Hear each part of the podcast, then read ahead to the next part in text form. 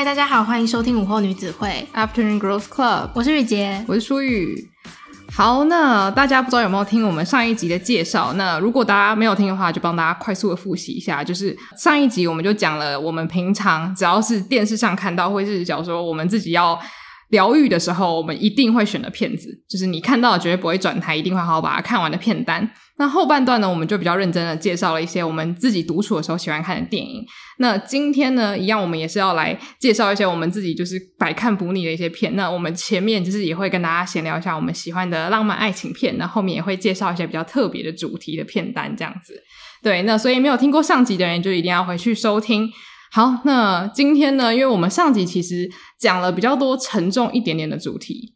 所以今天我们就要来聊一下，就是比较我们平常很爱看的一些东西啊，就是比较浪漫爱情主题的。因为其实浪漫爱情电影也是属于疗愈片单的首选。对，就是当你真的觉得今天晚上好无聊，可是我想要快速的体验一个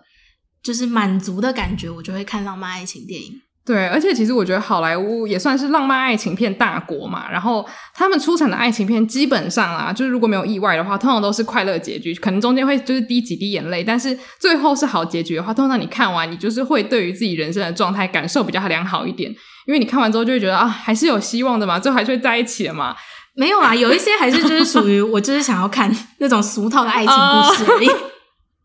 对，就是我觉得大家看爱情片，可能都会从中得到一些不一样的刺激。像我自己的话，我就是那种，我只要看到那种可以激发我少女心的东西，我就会有一种，对嘛，对嘛，我还是很想谈恋爱的嘛，就是会让我就是觉得对于爱情又充满了憧憬这样子。所以你有不想谈恋爱的时候？其实大部分的时候，如果我脑袋没有认真去想的话，我觉得我会有一种我自己现在生活的好开心，然后我会很有点像很分开的方式去看一些可能偶像剧之类的。可是如果我看到那种真的触动到我少女心内层的作品的话，我会认真有一种哦，我好渴望可以遇到一个像里面这样子的人。嗯，对，因为有时候如果你是在看一些比较工业糖精的爱情片的话，就有一种哦，好甜哦，好帅，好美哦。可是你不会把你的心投入在上面。可是有的时候你就会遇到一些作品，是你看完之后你会有一种我我也想要经历这样一生一次的爱情。我觉得那个作品就是当初遇到那些作品的时候会非常明显，就是他会在可能他介绍给我，然后我也开始看的时候，他就会马上跟我说，哦，就是那个谁谁谁，他就有一些特质我超喜欢的，然后那个特质就会有一点变成他真实生活中希望遇到的类型，就譬如说他看那个 Austin Land。对，Austen Land 的中文片名是什么？真爱梦公园。他看那部电影，然后那部电影的男主角就是一个历史教授，他从此就对历史教授开始有一些莫名的幻想。台湾的历史教授要小心哦。就是我觉得我真的是有，因为我自己没有谈过恋爱，所以我觉得我收集男性图鉴的方式就是透过影剧。所以只要我遇到可能我很喜欢的角色，我就会真的是会把他们身上一些特质内化，就不见得我一定要找找到跟他们长一样的人。可是我可能会发现，哦，我对于好像很书生气的人很喜欢，或是这样子霸气的男性会让我心脏狂跳之类的。你是没有办法找到跟他们一样的人，绝对没有办法的，外表跟就是塑造角色都没有办法。事实暴击。那第一部要推荐的就是我们两个都非常非常喜欢的二零零五年的《傲慢与偏见》的电影。对，就是其实我觉得大部分就算没有看过珍奥斯汀任何作品的人，可能都看过《傲慢与偏见》二零零五年这个版本。那其实很多人对于奇娜奈特利的演出有一点微词，就觉得她的演出好像不是很符合那个时候女性的样貌。可是我觉得反而就是因为她这个很做自己的方式嘛，就是她用她很自己的方式去演绎这个角色，就让大家对于古装剧有了新的诠释嘛。就是因为她演出来的那个女性角色，让女性都很向往，就她很聪明，然后又很真实。然后有的时候也会讲出一些不该说的话，所以我觉得就会让女生觉得好像有的时候我们可能就像她这个样子，有很多想法，可是会做错事，可是终究还是有一个好归宿。而且她年纪超轻的，对，她演这部电影的时候，我每次都被秦娜奈特利的年龄吓到。对，因为他那部其实看不出来他是一个很深色的演员，所以我觉得他对于那个角色的掌控力，其实我个人是觉得蛮好的。我觉得他应该也是看过很多次小说，嗯，但就像你讲的，他加入了很多现代女性会呈现的方式。对对，因为其实小说里面虽然说伊丽莎白她是一个比较偏当时不会出现的比较出格的女性，但是也没有那么出格。对 对对。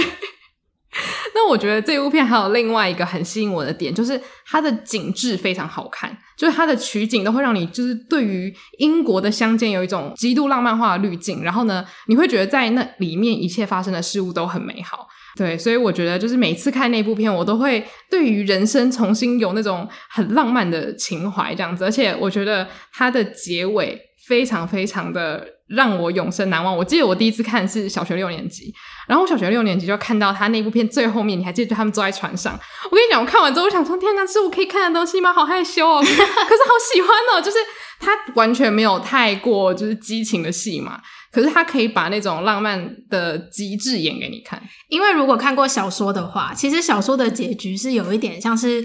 珍奥斯汀为了让这个故事结尾，然后要收每个人的故事线而写的最后一章。嗯，我印象超深刻，就是因为小说的最后一章，我看的那个中文版，然后它的名字叫做《皆大欢喜》，对对对，然后我就想说，哇，真的是一个超皆大欢喜的结尾耶。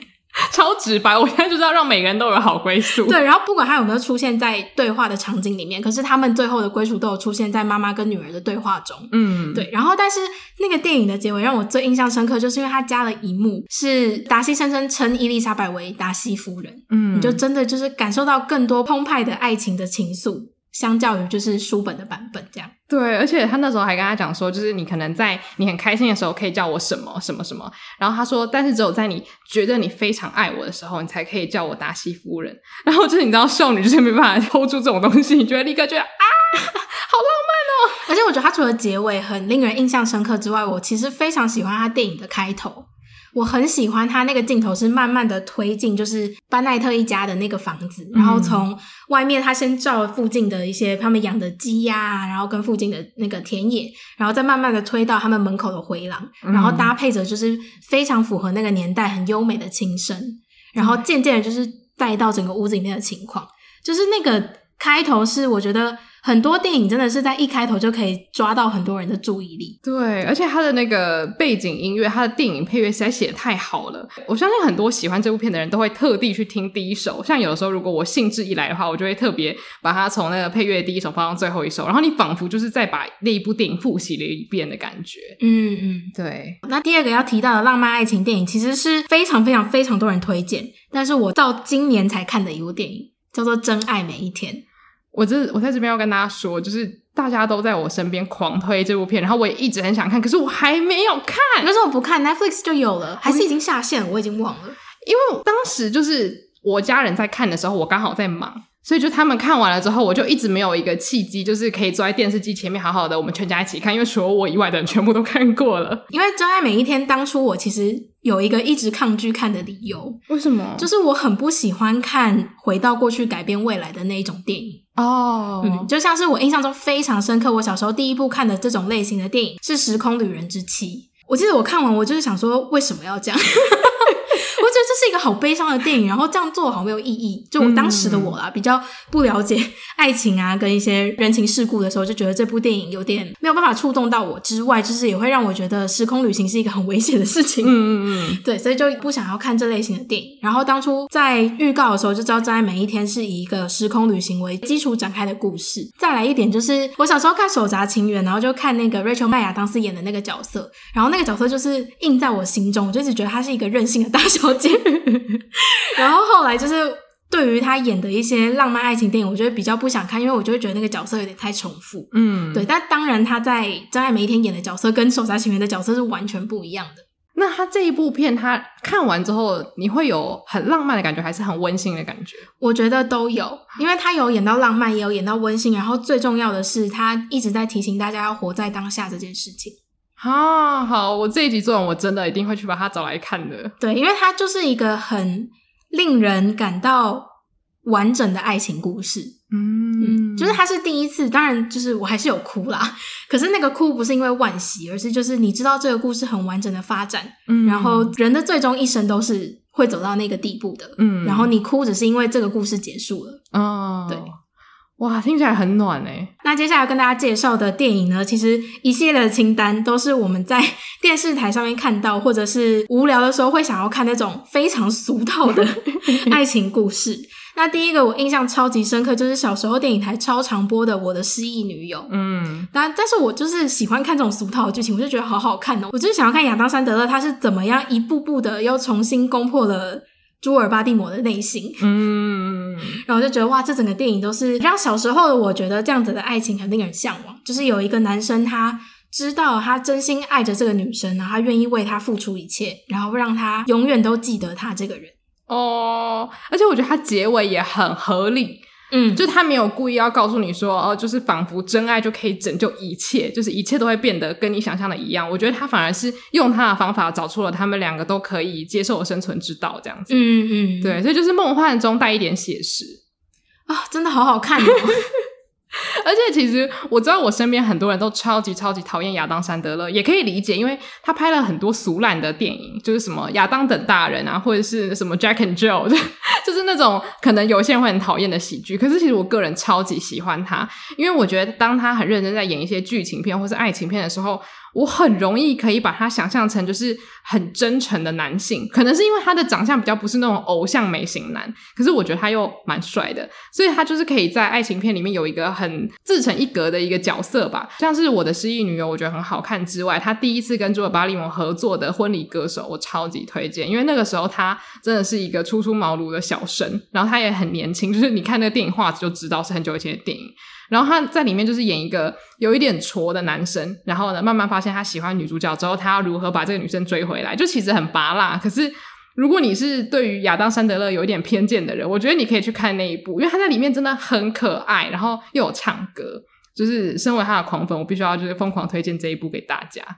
其实我没有看过《婚礼歌手》，我觉得他很适合那种就是你想要好心情的时候可以看，因为他就是会有一些人生小哲理。你刚讲好心情，我就想到 Netflix 超喜欢在那个电影分类就写振奋心情，对，我就想说多振奋，我来看看。它的分类的那个词都很好笑，对，就像是你看那个影集，然后它会有那种呃小小的剧情介绍，也都会写的超奇怪的。对，但这一部是真的，就是它里面没有真的很坏的人。对，我觉得这个就是好心情电影必备，就是它不能有那种真的坏到你心坎里的人，不会让你真的太觉得好像被伤害到，然后就是会让你看完觉得心暖暖的，好像每个人每个在小镇里面的人都很棒这样子。好，那我接下来要讲这部电影呢，它也是会让你有好心情的电影，是《情人眼里出西施》，它其实也是一个超级老的爱情片，而且这个爱情片超级不典型的，就是我觉得它有一点影响到，就是我小时候对于爱情的想象。就是因为他在讲的，就是由 Jack Black 饰演的这个男主角，然后他爱上了一个非常非常漂亮的女生，是葛尼斯派特罗演的。然后大家都知道葛尼斯派特罗是大美女嘛，就是怎么可能会让 Jack Black 这样子的人追到？就是以现实生活中来说，会觉得这两个人不太搭。但是当然在剧中，Jack Black 也觉得他自己就是真的追到了一个女神级的角色，然后到处跟人炫耀。可是他的朋友们都觉得他很奇怪，都觉得。他怎么会好像把对方当做女神一样膜拜？可是对方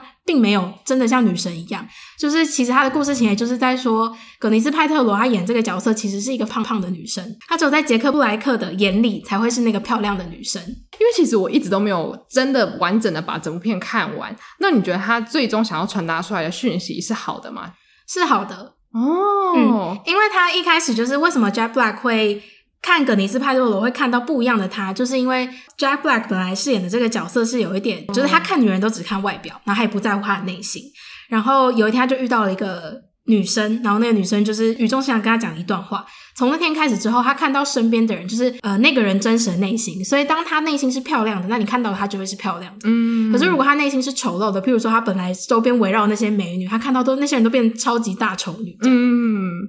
哦，其实我觉得。他是用一种很简单粗暴的方式去去打破很多人就是对外貌的执着嘛。嗯嗯，对。而且其实我真的还蛮喜欢 Jack Black，因为我觉得他虽然不是大家典型的帅哥，可他很有魅力。我也是，我超喜欢他。而且像之前我记得有人在讲，就是之前有一部很受欢迎的恋爱喜剧叫《恋爱没有假期》，然后我听过有人在讲说什么，哎，为什么那个 Jack Black 可以跟凯特温斯雷就是凑一对啊？他凭什么他那么丑之类的？我想说，你们长眼睛啊，他超幽默又超可爱，好吗？就是我觉得还是有很多人就是。对于明星什么的，也会有一个外貌上的歧视吧，就会觉得说，好像长成这样子的女演员或长成这样子的男演员不能怎么样。那我觉得他来演这部《情人眼里出西施》，我觉得蛮适合的。嗯嗯，而且我记得我学到这一句话，就是透过那个电影学的。呃，你说这个谚语吗？对，就是我看完整部电影，然后就知道说，哦，这是什么意思？这样，哎、欸，好棒哦！对，就是这部电影真的是电影台超常播之外，就是我觉得它带给我从小就建立起我的一个价值观，就是一个人的内心。他是不是善良的，比他的外表还要重要。嗯，好，那接下来要推荐的这一部呢，我们有在 IG 上面 po 过文，但是我们没有口头讨论过。那这一部就是《当哈利遇上莎莉》。那当时我们会 po 文的时候，就是根据朋友变情人这个主题而 po 出来的。然后这一部也是，我记得是我爸妈他们去约会的时候看的，大家就知道有多老。就是这一部呢，其实是蛮久以前由梅格莱恩主演的爱情片。那其实梅格莱恩演的几乎每一部爱情片，我都觉得超爆好看，所以就是基本上大家就是可以去看他以前早期的，像是什么《西雅图夜未眠》啊，或是《电子情书》，我觉得都其实都可以上这个榜这样子。但是我觉得当哈利遇上莎莉，他是。把男女的友谊，还有中间那种要不要变情人的挣扎描写的很好的一部片。就虽然可能每个人不一定有这样子的经历，可是我觉得他们演出来的方式很真实。尤其是那种其实两个人对于对方都有一点点遐想，可是你又不想说破，然后另外一方可能很懦弱的时候，我觉得他们之间的争吵是看了让你会觉得很难过，可是又不会让你太不舒服，因为他们都是很真诚的好人这样子。对，所以就是推荐给。喜欢这种朋友变情人主题，然后呢，最后也想要享有好心情的人这样子，而且它里面有很多桥段都很有趣，他们都有探讨说男女之间的不同。像有一段大家可能有看过，就是女主角莎莉就跟哈利说：“诶，就是你知不知道很多女生啊，就是在上床的时候可能会假高潮什么的。”然后呢，哈利就说：“怎么可能？我这么棒，就是之类的。”然后莎莉就直接现场在餐厅表演一段如何假高潮，然后餐厅人都被他吓死，然后就哈利整个就是吓到。无法言语，因为超像真的。就是我觉得他就是因为他们是朋友，他们才可以这么开诚布公的讲这种可能如果你是暧昧情况下不可能讲出来的话题。所以我觉得在看的时候你会觉得很开心，就是有一种看到两个好朋友他们是无话不谈的状况，然后慢慢发展成爱情这样子。嗯，而且它是一个由对话堆叠出来的电影。对对对，嗯，它除了就是给你看莎莉跟哈利的生活之外，它中间还会穿插很多访问。对，我就觉得那些访问超级好看。对，而且会让你有一种好像很真实的感觉。对对对。那下一部要稍微简单带一下的，就是有一部叫做《舞出真我》的片。那这个《舞出真我》我好像没看过，因为这部片它真的有一点点老。那它的男女主角就是查宁塔图，然后以及他超级美丽的前妻，就是我在看的当时他们还在一起。我知道是什么了，是跳舞比赛，对不对？对对对，查宁塔图是街舞，然后他老婆是芭蕾，芭蕾舞。对。而且为什么我觉得它那么好看，就是因为其实我以前都还蛮喜欢看这种，就是什么。那个叫什么舞力全开系列，可是它到后面越来越华丽，然后开始脱离了原本就是舞蹈的美学，这样子就是好像要求声光效果，我就没有那么喜欢。可是舞出真我，它真的就是超级朴实无华的两个很喜欢跳舞的人，然后如何相识相恋，然后还有就是很真实的把他们结合的舞蹈拍给你看。所以我觉得，如果你是喜欢看那种很就是认真的舞蹈爱情片的话，我觉得舞出真我一定要看。而且我觉得。可能他们当时是真的蛮合适的，就是因为他们之后也有蹦出火花嘛，所以我觉得他们在荧幕上的那个化学效应也是很足的，这样子。嗯，对。那最后两部呢，我觉得不能算是推荐，因为我觉得他就是喜欢的人喜欢，讨厌的人会恨死的那种。那第一部呢，就是《真爱梦公园》，也就是我们之前在介绍珍奥斯汀的时候有提过的 Austin Land。那为什么会说有的人会恨死？就是因为它里面有一些喜剧的部分，有一点点俗烂。所以会有的人很讨厌，可是我觉得对我来说，它就是满足了珍奥斯汀迷的一种幻想。然后里面的男主角就是我的菜，所以呢，他跟女主角任何相处都会让我觉得就是少女心爆发这样。嗯，这一部电影当初书里介绍给我的时候，我也是很爱的那一种。因为虽然就是它的剧情，你可以说它俗烂，可是就是这种俗烂的剧情是最能够符合你当下最需要被疗愈的心情。对，因为他就是一切都很不认真，嗯，但是呢，他又认真的满足了你对那个世界的幻想。就是我觉得他该拍的很认真的地方，他都没有忽略。然后他们里面很多就是男女主角堆叠感情的部分，他也没有马虎带过。所以我觉得这一部片就是充满了笑料，然后有一点反转，然后当然就是爱情的元素也很饱满这样子。所以这个真的是我那种。假如说我心真的很累，或是我真的很想要来一点浪漫元素的话，我一定会看这一部。嗯，对。然后最后的话就是《暮光之城》第一集，我很惊讶你把它放在片单上面，因为我发现我超级喜欢第一集。你自己有爱第一集吗？没有诶、欸、真的。我那个时候就是我爱《暮光之城》，然后我就开始看书，然后后来我就几乎再也没有看过电影了。我太惊讶了。所以你在迷上《暮光之城》的时候，你没有一起迷上电影？电影我也有看啊，我每一部电影除了第一集之外，我都是在电影院看的。大家会不会觉得我口是心非？他说不要再骗人，你就是热爱，就是就是我我我不知道我对《暮光之城》的感受是什么，就是我当下真的很喜欢。可是当你看了更多书或是更多电影，是男女主角被塑造的更像是彼此生命中的唯一的那个人的那一种电影之后，你就会对《暮光之城》开始没有那么。热衷。哦，而且还有一个点是因为罗伯·派丁森那个打扮我真的不行，我很爱他，但是他在《暮光之城》的那个扮相真的有一点不太好。我跟你讲，他是我的就是算初心吧，就是开始追星的初心，然后。我当初会爱上他，真的就是因为他在《暮光之城》里的扮相，我觉得好帅。然后我还就是部落格就写了很多跟他有关的文章，这样。所以我不太确定是因为我对他有一些偶像滤镜，还是怎么样。我现在看第一集，我还是觉得他真是帅到爆炸。然后我记得我之前有在就是学校开工作坊，所以我就有特别把他当做其中一堂课的就是教材。然后我记得给学生看完之后，就有学生说这部片好荒谬。我觉得超好笑，因为很多人都是第一次看，他们从来都没有看过《暮光之城》。我的天哪！对大学生来说，可能他已经有点过时了。那他真的是就是时代的眼泪，因为想当初他真的轰动全球，真的。然后他就这样子黯然退场，而且就是现代的人看他们是，他们其实真的有一种看到笑话的感觉。他已经变成 B 级片了吗？我觉得有一点。哎，不得不说，我那时候重看的时候。第一个发现不合理的地方就是他挡车子的那一幕，有点晚才发现不合理，但是那一幕真的是荒唐耶。对，而且尤其是我有看幕后，我知道那个车子的那个凹痕是怎么做出来的时候，就是知道那是锡箔纸的时候，我就觉得超好笑。就是这部电影真的是符合了书迷的幻想，但是当你把滤镜抽掉之后再去看，会觉得当初的魔力已经不在了。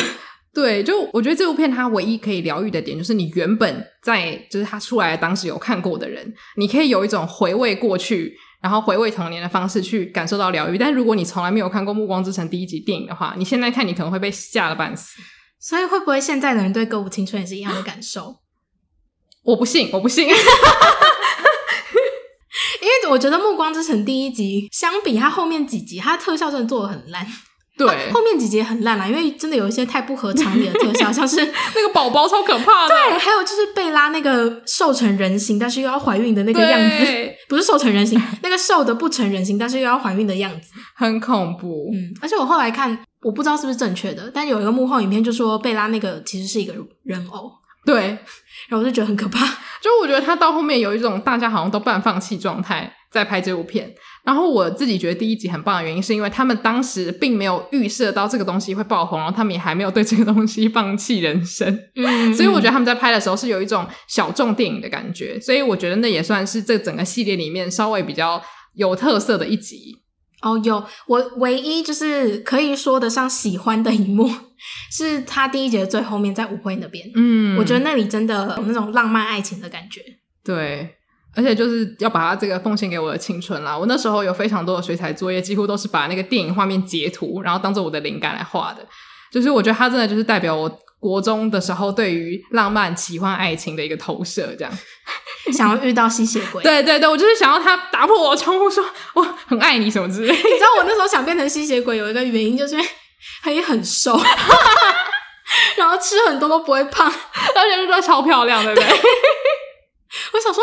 这种好事怎么没有发生在我身上？哎、欸，我突然发现青少女看这种东西怎么不行哎，价值观好扭曲。对，好，那这以上就是比较闲聊式的带过我们自己觉得真的我们很喜欢看的疗愈爱情片片单。那接下来我们要介绍的片子呢，可能我们会稍微提到一些剧情可能涉及暴雷的部分，所以说如果大家很介意的话，也可以到我们的资讯栏看一下我们要介绍的电影。那看完之后再来听这一集，那你就可以得到比较完整的心得，这样子。嗯。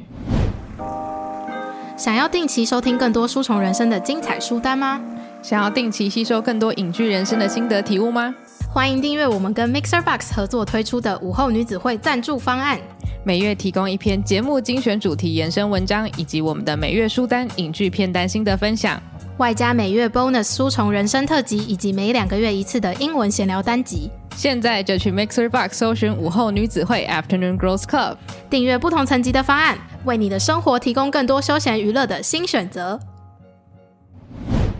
好，那刚刚聊完浪漫爱情主题的电影，现在要跟大家介绍的这个类别呢，就是我每一次夜深人静，觉得真的是身心疲惫，但是又想要透过大哭一场来，就是解放自己的那个身心疲惫的感觉的时候，我就会找这些电影来看。那第一个电影呢是《阿甘正传》，我觉得很多人应该都会很惊讶，想说《阿甘正传》有什么好哭的？可是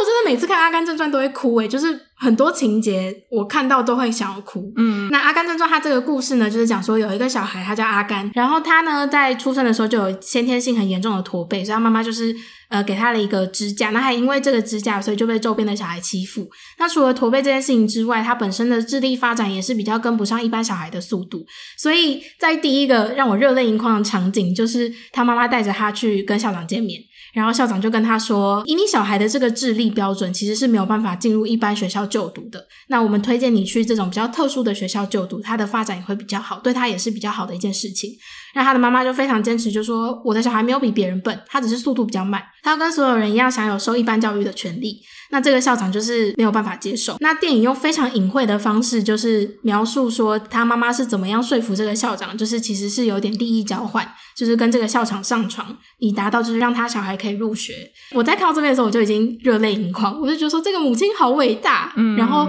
你已经遇到了一个。先天性可能有缺陷的小孩，可是你还是没有放弃他。阿甘就是在一个这么坚强的母亲的环境下所成长的。那其实《阿甘正传》它是一个很梦幻的故事，因为阿甘他的起点其实就比一般人所想的还要后面嘛。但是他未来发生的事情却又出乎一般人的想象，而且他甚至成就了很多别人做不到的事情。所以我觉得《阿甘正传》它就是一部。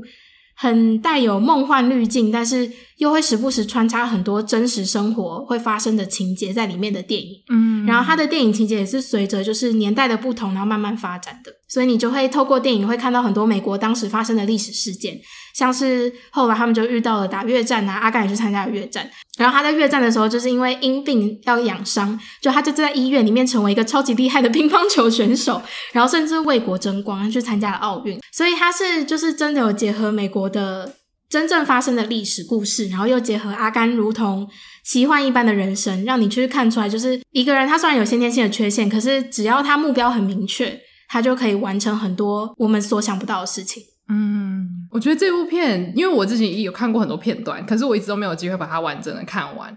我觉得刚刚听你这样一讲，我觉得它是不是有一点点美国梦的感觉？就是不不见得是那种什么你在美国就可以发达，而是说你只要肯努力，就是老天也会帮助你那种感觉。它很特殊的就是它用了一个。很奇幻的电影故事，但是中间穿插了很多真实的情节，就像是，但是他都很隐晦的描述一些真实的情节。就譬如说，因为阿甘本身的智力发展没有那么快嘛，所以他虽然外表看起来是成人，但他内心的思考是非常单纯的。然后他从小到大有一个跟他一起相处的青梅竹马，叫做 Jenny。然后他对 Jenny 的描述都是一直都是非常单纯，就像是小男孩对小女生那种。非常非常纯粹的友谊，然后 Jenny 就是她是非常懂一些人情世故的，然后后来也因为生活，所以她就开始去当脱衣女郎，然后在脱衣俱乐部里面就是表演。那她本来的梦想是想要当歌手，所以她在上面表演的是就是用一把吉他，然后她其实是全裸的状态，就是弹吉他。那当然下面就会遇到很多去现场的顾客，就是不满意啊，就是说我就是来这边要看你的裸体的，你给我看这个是什么？然后就会生气嘛。那在阿甘的描述里面，他就说哦，Jenny 她还是。很认真的要追求他的梦想，要成为一名歌手。那他现在就是在一个大家懂得欣赏他的地方表演。我突然觉得，如果有一个人愿意这样看自己，会觉得很很幸福吗？因为他的他的眼眼光很纯粹，然后很清澈，他不会去过度解读事情，他只会把他看到的事情，然后用最好的方式想出来，这样。对，但是就是在看电影的人会很明显的知道这不是事实，嗯、所以其实是有一种很复杂的惆怅感，就是他用一个偏向小孩子单纯的眼光，让你去看这个复杂的世界，以及美国在这个时代里面到底发生什么样的事情。哇，我觉得应该是一个看完感情会很复杂的片吧。但是我看完也是，就是流泪，但流泪不是难过的流泪，嗯，也是就是觉得看了一个好故事的那一种。哦，懂懂懂。好，那接下来要推荐的这一部呢，是难得少数，我觉得看完会让我想哭，可是我还是愿意看的片，因为我其实蛮排斥会看一些让我哭的片这样子。那这一部是《璀璨情诗》，然后我是在上课的时候看到这部片的，因为他是在讲诗人济慈的故事。然后其实反正济慈他的人生就是有点颠沛流离，然后他的爱情也是，反正他就是一个有点小悲伤爱情故事这样子，可是因为我超级超级喜欢这部片的男主角 Ben Whishaw，然后他就是一个。呃，非常细腻的男生，就是他无论是当演员本人，或是他在里面的角色，我觉得都是一个非常细腻的男子。然后我觉得对于这种很阴柔，然后又文质彬彬的男子，我就无法抗拒。然后我觉得像这样子的角色搭配悲剧，我觉得太适合了，以至于我很愿意被这样的剧情虐个一百次。而且因为它是一个算是真实故事的改编嘛，所以我觉得大家看完除了可能悲伤或是感受那个浪漫的爱情故事之外，你也可以更了解这个诗人一些这样子。好，那接下来要推荐的电影是一个非常非常厉害的台湾的电影，是《阳光普照》。我其实一开始看的时候，我没有准备好要哭，但没想到它剧情就让我大哭。诶、欸，我其实可以猜得出来，因为我觉得家人这个主题，然后又讨论到生死，对对对，然后我觉得《阳光普照》真的是适合自己看的电影，因为只要有旁人在的话，你没有办法真的去感受到每一个角色的心情起伏。嗯，对，然后他的角色又是设定的真的很贴近一般人的生活，然后发生的事情当然没有那么一般啦，因为他的一开始的场景就是从男主角阿和带着兄弟一起去找人算账，就是我相信没有很多人有这样的经验，可是你可能都耳闻过这样的故事，或者是在电视台上面看过这样子的事情发生。平常我们观众都是把它当新闻来看，你不会知道事件真正的主角他在面临的事情是什么。或者是他之后要面对的事情是什么？嗯，所以我觉得他首先用这个主题就已经很吸引我的注意，是我想要了解当这件事情发生之后，故事的主角会遇到什么样的事情，然后对他这个人会造成什么样的影响，然后再来是他又加了一个很不一样的元素，就是阿和的哥哥。阿和的哥哥跟他是一个完全相反的人物，阿和就是一个问题小孩，他哥哥就是一个品学兼优的小孩，每天都是为了努呃要考上医学院，为自己的未来铺路。他整个电影就是一直透过很多。角色之间很反差的对比，然后让你去思考说，当你遇到这样的情况，你会做出什么样的选择？嗯嗯，我很清楚记得我一个朋友，他看完的时候就跟我讲说。啊，这就是为什么我不生小孩，因为我那个朋友她也是属于那种心思很细腻的女生，这样子。我那时候还没有看，然后我看完之后，我可以理解她在说什么，因为其实我觉得她要讲到一个，其实大家应该都不是很想要聊的议题，就是说，当你是那个父母的角色，你有两个天差地别的小孩，就可能是对于外人来说天差地别的小孩的时候，你要怎么去面对这样子的冲击？就是因为每个小孩你管教的方式可能是一样的，可是他们却长成完全你无法预料的模式。那有的时候你在跟外面的人谈起自己的小孩的时候，你会不会有偏心的状态，或是你实际上是不是有偏心？我觉得这个状况在每一个家庭可能都有不同呈现的方式。可是我觉得这可能是很多人从小到大有在经历或是曾经有看过的一个事情。那我觉得在电影里面看到这个故事线被呈现出来的时候，其实我不是很舒服。可是我又觉得这件事情是必须要被演出来的，因为我觉得这个就是很多家长可能会经历到挣扎，也许没有像电影里面演的这么夸张。可是可能会有类似的情绪，这样，所以我觉得这一部呢，除了是适合自己看之外，我觉得也要在情绪比较稳定的时候看。哦，可是他反而是，就是我真的觉得我在崩溃边缘，我也想要找来看，然后赶快哭，哦、释放全部的情绪，我就是要释放这样。哦，好像也可以，对对，就是到极致这样子。嗯，因为就像刚刚书宇讲的，他讲的故事真的，你只要有兄弟姐妹，可能都经历过。嗯，对，就是像我刚刚出发的角度是以小孩子的故事出发，然后术语就是以家长的那个故事出发，所以他探讨了非常非常多事情，但是最后回归到一个本质，就是父母对于每个小孩其实都是有爱的，嗯，只是他们的表现方式不一样。对，嗯、好，那最后一部其实也是一个，我觉得对于很多人来说应该也是心中的大经典，但是是属于我不是很敢重看的一部片。嗯，对你你自己重看的时候，你会有什么样子的感觉？我其实蛮常重看的，真的哦，就是他也是属于我想哭的时候我就看，哦、对对，因为他真的太好哭了。嗯、然后我因为很喜欢张国荣，然后我真的觉得他在这部电影里面的表现是我没有办法忘记的。就是我有时候甚至真的太无聊，我就上网找一些片段来看，因为我知道看那些片段会让我内心有一种疗愈的感觉。嗯，对对对。哦，我们还没有讲它是哪一部片，它是《霸王别姬》，但大家刚刚听到张国荣应该也知道，就是哭加上张国荣加上经典等于《霸王别姬》。对对对对对，我记得这部片是我之前国中的时候，然后有一次在没有人在家的下午，然后太阳西晒，然后我就用我的手机看完那部片之后，我就是整个人安静了许久，然后因为刚好家里也没有人在，然后我觉得我是在国中的时候比较少接触到这么沉重的故事。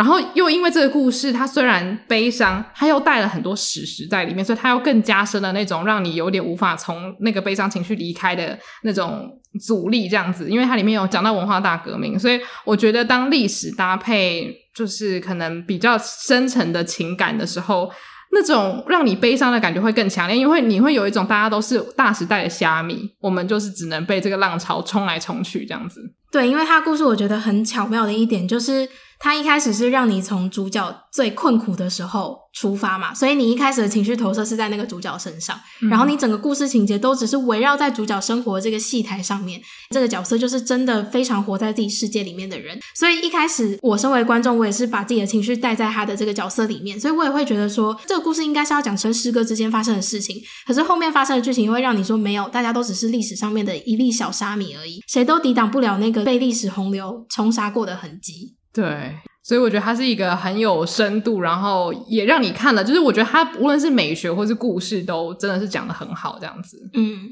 对。那最后要进到了一个稍微让大家可以快乐一点的类别了，就是歌舞类，因为我觉得当我需要疗愈的时候，歌舞片真的就是最好的选择，因为你知道唱歌就让人快乐嘛。对，那第一个要推荐的其实是。老师们的最爱吧，就是三个傻瓜。就我相信大家在高中的可能某一个时期，或者国中的某一个时期，可能都有老师会播三个傻瓜。因为我觉得三个傻瓜它就是那种寓教于乐，然后呢又很幽默的一部片。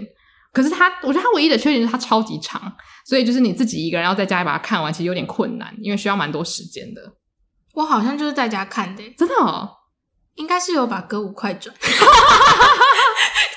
还要说这这是个歌舞片，让我把歌舞快转。可是因为这部片我觉得很特别，是它的剧情非常饱满。对，就是你把歌全部拉掉，它的那个片本身还是非常好看。对，我觉得印度片真的很厉害，就是这样。就是我觉得他们的那个产业已经成熟到一个地步，就是他们不只是强调他们的歌舞，他们的故事本身也非常精彩。而且我觉得他讲的是一个。很很好的一个讯息啦，所以大家在学校常看到也不是没有原因这样。那而且不觉得他们的电影票很值、很划算吗？对，就是你用一个小小的钱你就可以看到就是歌舞片以及就是超级故事饱满的电影。对，所以我就觉得这部片真的就是很适合大家，如果想要快乐一下，然后又可以得到一些什么正能量的话，就很适合看《三个傻瓜》。嗯，对。那再来就是比较偏爱情部分的话，我觉得很推的就是《红磨坊》。对，因为红磨坊它就是帅哥美女嘛，就是伊万麦奎格，然后跟妮可基曼他们在他们人生真的是事业的最高峰吧，就他那时候都超级年轻，然后我觉得他们两个的歌喉都超好，所以就是如果你喜欢看那种超级华美的声光效果，对声光效果的话，我觉得一定要去看红磨坊，然后再就是他们的爱情跟所有的场面调度什么的，我觉得都很棒，所以就是如果之后有机会可以在奇幻影展，就是。买到那个红磨坊的欢唱票的话，大家也可以去体验一下那种感觉。对，那再来第三部的话，我们之前讨论爱情片的时候就有讨论过，它英文叫《Dirty Dancing Havana Nights》，然后热舞时期，哎，对，热舞时期，然后点点。情迷哈瓦那，我不知道大家会不会看到这个标题就跳过。我是会跳过的那一种，因为